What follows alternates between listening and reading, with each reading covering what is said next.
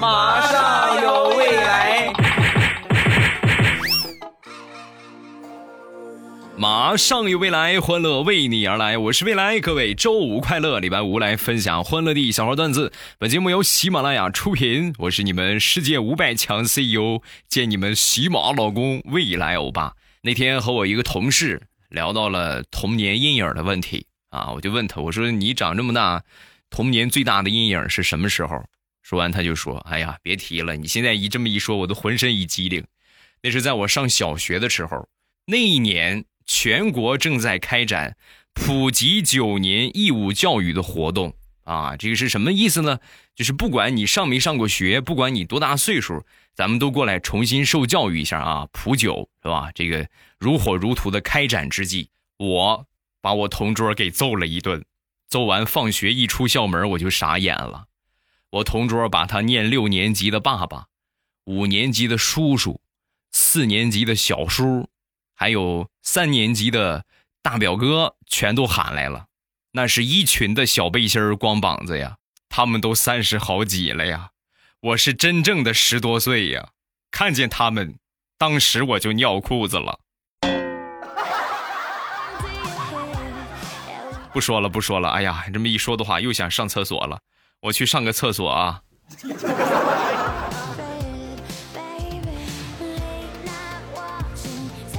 相比我这个同事，我的童年阴影呢，简单了许多，都是来自家庭啊。小的时候呢，我就是经常会被家里边打一顿啊，有的时候就是没有什么任何的理由就打我一顿。你比如那回啊，我回到家之后，看见我爸爸跟我妈两个人在生闷生闷气，谁也不理谁。啊！我本来寻思，我就赶紧悄悄的上屋里边写作业，脱下鞋来换拖鞋的功夫，准备回房间。我妈突然喊了我一句：“考试成绩出来没有？”我很惊恐的说道：“啊啊，那个不不不不及格。”然后我妈当当当当打了我一顿。还没等我从痛苦当中缓过来，我准备回房间写作业的时候，我爸又喊了一句：“考试成绩出来没有啊？”我颤颤巍巍的说：“不是刚才说过了吗？不及格。”！”然后烫烫烫烫烫，又被我爸揍了一顿。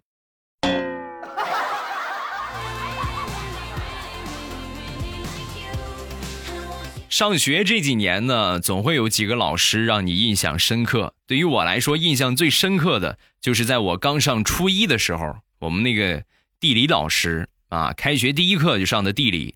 我们地理老师面带微笑走上讲台，我叫李建民，唐朝皇帝李世民，大家都知道吧？我与他素不相识啊，他能当皇帝，而我呢却不能。哎呀，这应该就是所谓的一字之差成千古恨吧？不过李世民呢，这个人呢不不咋地啊，大家看过历史都知道，血溅玄武门是不是杀了自己的亲兄弟，一点天理都不讲？他不讲天理，我也不讲天理。我讲地理啊，我是你们的地理老师，来吧，把地理课本拿出来吧。从那一天起，我就觉得我们这个地理老师啊，讲地理太屈才了，你应该去说相声啊。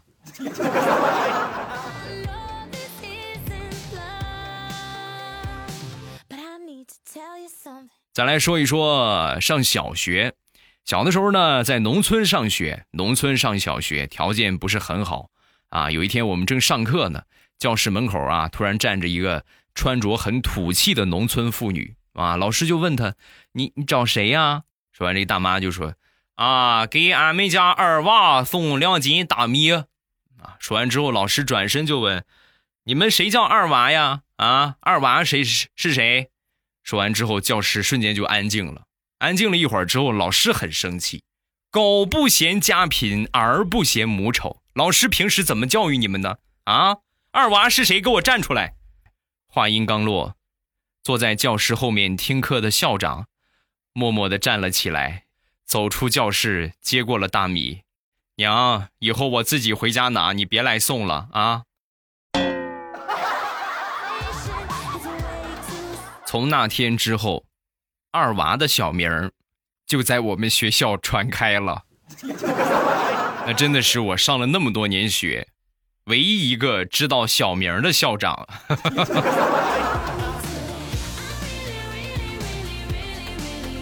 上个星期辅导我小侄子写作文，作文的题目叫做《给爸妈的一封信》。为了能够写出真情实感，让他体会到父母的不容易，我就从网上找了好多关爱留守儿童啊，什么这个山区孩子如何贫困多么不容易啊，这样视频给他看。他看完之后呢，很感动，红着眼睛奋笔疾书，写完了作文。第二天之后呢，接到了老师的电话啊，说是要来家访。啊！我说怎么突然来家访呢？这不是好好的上着学，没有有什么问题吗？老师，啊！说完那个老师就说：“啊，是你们孩子写的那个作文啊，我们全校都轰动了，所以我们学校的领导就决定啊，对你们这个贫困家庭啊关心一下啊，过来家访一下，给你们送点米，送点面，是吧？带点生活用品什么的。”挂了电话，我看了看我小侄子写的那个作文，哎呀，真的是，咱要是活得这么惨的话，咱就不念书了吧，好不好？跟叔叔去挖煤去吧，啊！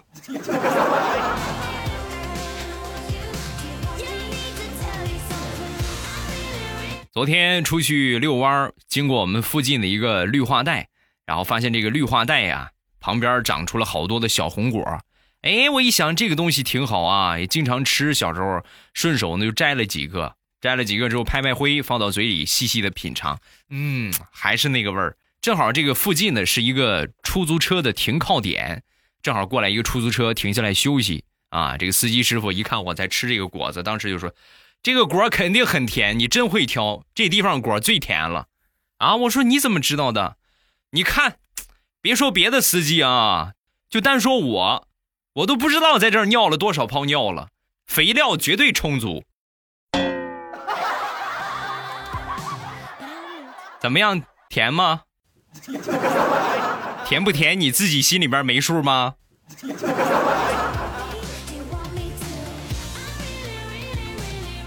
想当年上大一军训，有一天晚上呢，睡得挺晚，在玩手机呢，训练很累啊啊，基本上就倒下就睡了。而且训练一天之后呢，也很辛苦。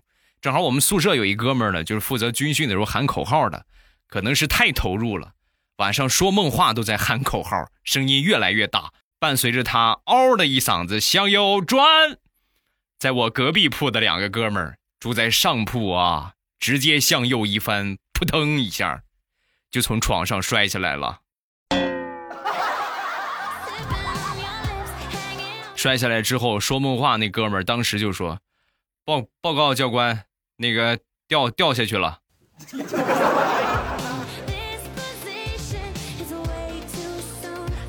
说我一个高中的同学吧，想当年还没上大学之前，他的同学呢就跟他说：“一定要报大学专业呀，选那些女生多、男生少的专业。这样的话，以后保证你。”毕业之后，基本上事业家庭双丰收，你就相信我就得了。然后我这个同学呢，就满怀信心和期待，就报了护理专业。啊，因为女生多嘛，基本上都是女孩嘛。开学第一天，那叫一个壮观呢，全班一百多个女生，只有他一个男生啊，一节课都是笑的，根本就停不下来呀。你们能懂吗？就是一群女的围着一个男的，那就好像个异类一个样。啊，这还不算啥，最残暴的是后来上课学的是护理专业嘛，就是护士什么的，这个这这个行业啊，少不了那就解剖啊、扎针什么的。尤其是练习打针的时候，老师就说呀：“你们现在啊属于初学者，大家都还很生疏，咱们现在可以互相打针练习啊。女生如果怕疼的话，最好找男生来搭配。”老师话音刚落。一百多双绿油油的眼睛齐刷刷的看向他，老师，我要退学。好不容易熬过了大学三年，毕业之后呢，根本就没有什么所谓的事业家庭双丰收，没有一个人愿意跟他。不光没有人愿意跟他，自己还落下了一个外号，叫“针线包”啊。为什么叫针线包呢？因为练扎针的时候都扎他呀，是吧？所以他就是万人扎嘛，给他起了个外号“针线包。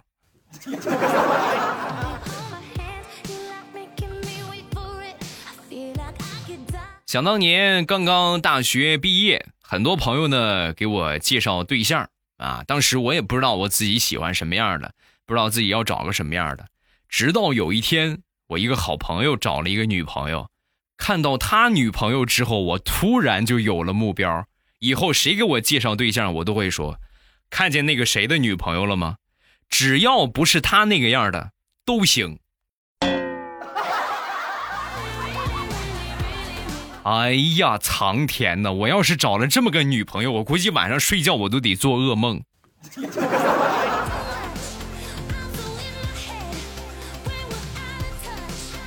上大学那几年是我们整个学习生涯最轻松的一个阶段，晚上呢打个牌什么的。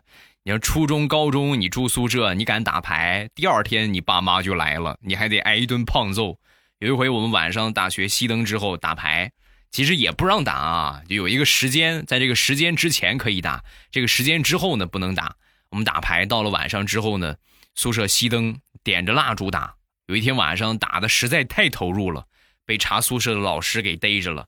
老师过来敲门啊，所有打牌的人迅速跑到床上，只剩下我下铺自己啊，在那儿很无助的看着牌，看看门那就我去开门呗，对吧？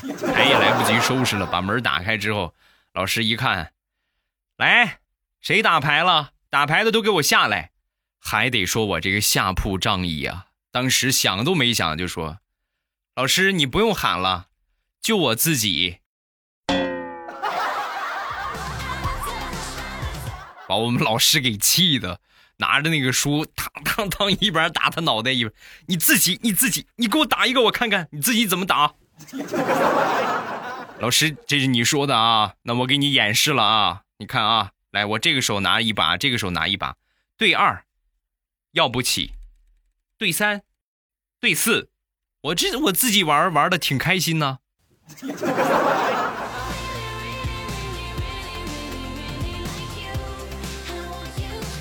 快过年了，那天我哥在家里边杀鸡啊，旁边小侄子在玩手机，很生气啊！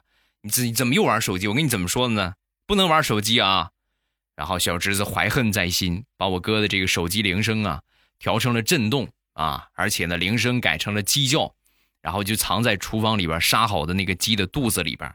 没一会儿，我哥就来电话了。来电话之后，你们想震动外加鸡叫。就是老远一看，这个杀好的鸡啊，又抖又叫，又抖又叫，把我哥给吓得拿着菜刀从厨房就跑出来了。这是咋回事儿鸡我都杀死了这么长时间了，怎么怎么还会叫还会动啊？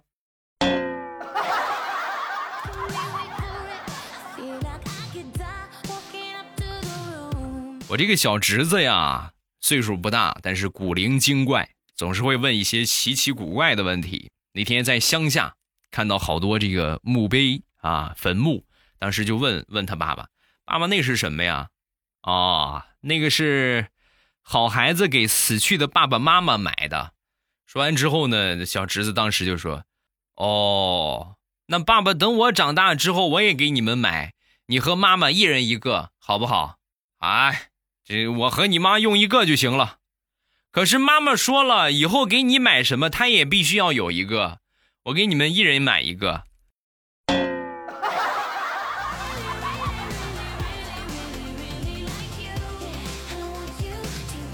前两天彩彩的闺女刚回到家之后呢，很激动啊，就跟他爸爸就说：“爸爸，爸爸，我告诉你哦，我跟妈妈在等红绿灯的时候，洒水车师傅看到妈妈很漂亮，就把水给关了，一点都没有洒到我的身上。”啊，说完彩彩老公就说：“傻孩子。”洒水车在停车等红灯的时候啊，本来就会停下来的。话音刚落，看了一眼彩彩，彩彩恶狠狠地瞪了他一眼。啊，的那个当然啦，是不是？主要还是因为你妈妈长得很漂亮。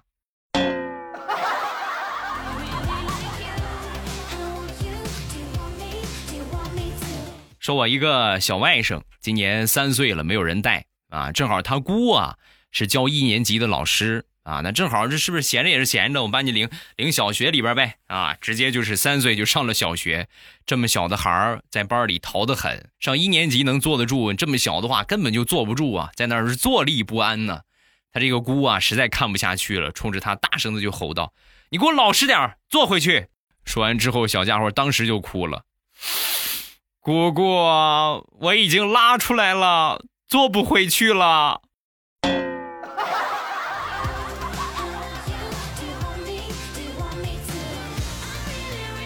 现在孩子皮的不得了。那天早上起来呢，起床之后，我就发现这个阳台上啊，到处都是泡沫水，花盆里边呢也有很多泡沫，而且呢，地上呢还躺着一个洗衣液的空瓶子。啊！我当时我就明白了，转身我就问我那个小侄子，怎么回事你给我说一说来，怎么回事啊！说完，小家伙若无其事的就说：“没有怎么回事啊，我就是给花洗洗头而已啊，怎么了？你有意见吗？”兔崽子，你给我等着啊！你看我一会儿怎么打你的。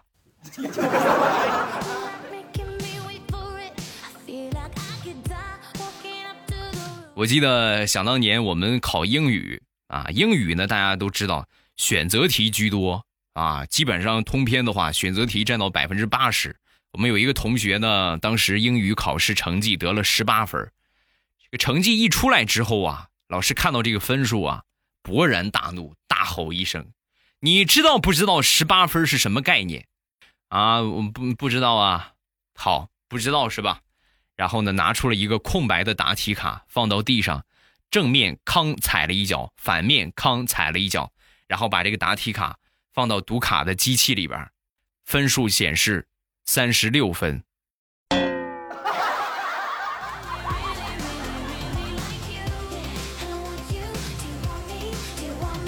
上学住宿舍，你会碰到很多的奇葩舍友。我们其中有一个舍友啊，有梦游症啊，非常严重的梦游症，啊，晚上就动不动自己就起来了，起来之后呢，坐一会儿之后又躺下，好吓人的啊！有一天晚上呢，做梦又梦游，身上披着个被子啊，旁边同学说把他叫醒吧，然后有人就说，哎，别别别啊，有梦游症的人不能随便叫醒，咱这个样吧，把他被子慢慢扯下来。没准他就能醒了，哎，这是个好主意啊！然后其中有一个同学就过去扯他的被子，往下扯的时候啊，梦游这个同学说话了：“师兄，夺我袈裟作甚？” 八戒，你睡糊涂了，该醒醒了啊！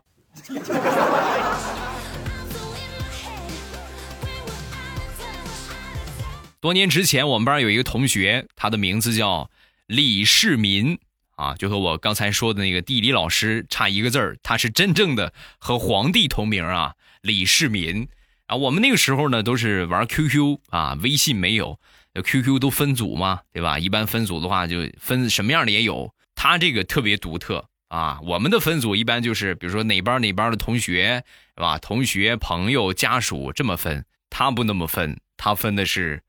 兵部、刑部、工部、吏部、户部、礼部，这些呢都是普通朋友关系，和他关系比较好的呢，全部都归为皇室那一个分组。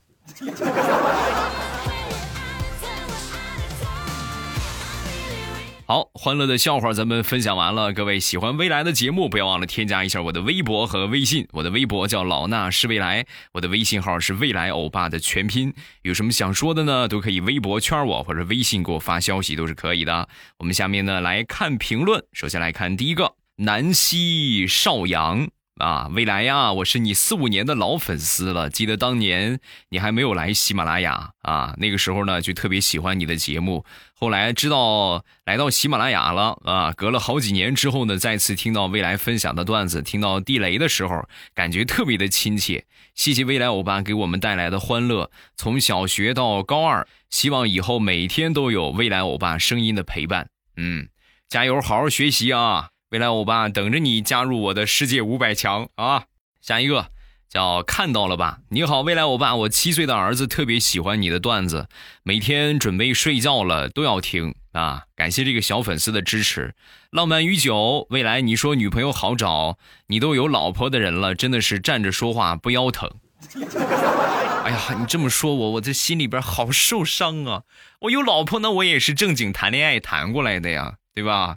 我媳妇儿也不是国家分配给我的呀！啊，谈恋爱搞对象真不难。用心对待别人啊，斜的歪的不好使，斜的歪的可能糊弄一时，但是你不能糊弄一辈子啊！真心对人家好，真心就是两个人性格脾气比较合适。然后呢，我觉得这个不是什么难事儿啊。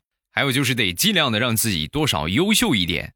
同样的两个人是吧？天天这个混吃等死，那个每天劲头拼劲儿很足，你觉得人家会选择混吃等死的那一个吗？是吧？你若盛开，清风自来啊！加油，宝贝儿。下一个未来小飞飞，未来我跟你说一个真事儿。那天我嫂子问我哥：“老公，老公，如果有一天我死了，你会怎么办？”然后我哥说：“那我一定给你买九千九百九十九朵玫瑰花送给你。”说完之后，嫂子感动的不要不要的。老公，你真好，我都死了，你都愿意为我花这么多钱。然后我哥就说：“啊，只要你死。”花多少钱我都愿意。好，今天评论暂时分享这么多，有什么想说的，下方评论区留言发一发你的评论，你被念到的几率百分之九十往上，只要你肯写，我肯定就会念到你啊。每天晚上七点半，咱们都会直播。啊，想听直播的话，打开喜马拉雅，点击我听。只要你点了我未来欧巴的关注，那么在七点半之后呢，晚上七点半之后，你就可以看到我听那个地方啊，有一个最上边啊，有一个直播中，我那个头像有一个直播中，一点我的头像就可以进到直播间了。感谢各位的捧场，谢谢大家的支持。今天节目咱们就结束，晚上直播间不见不散，我等你哦。喜马拉雅听，我想听。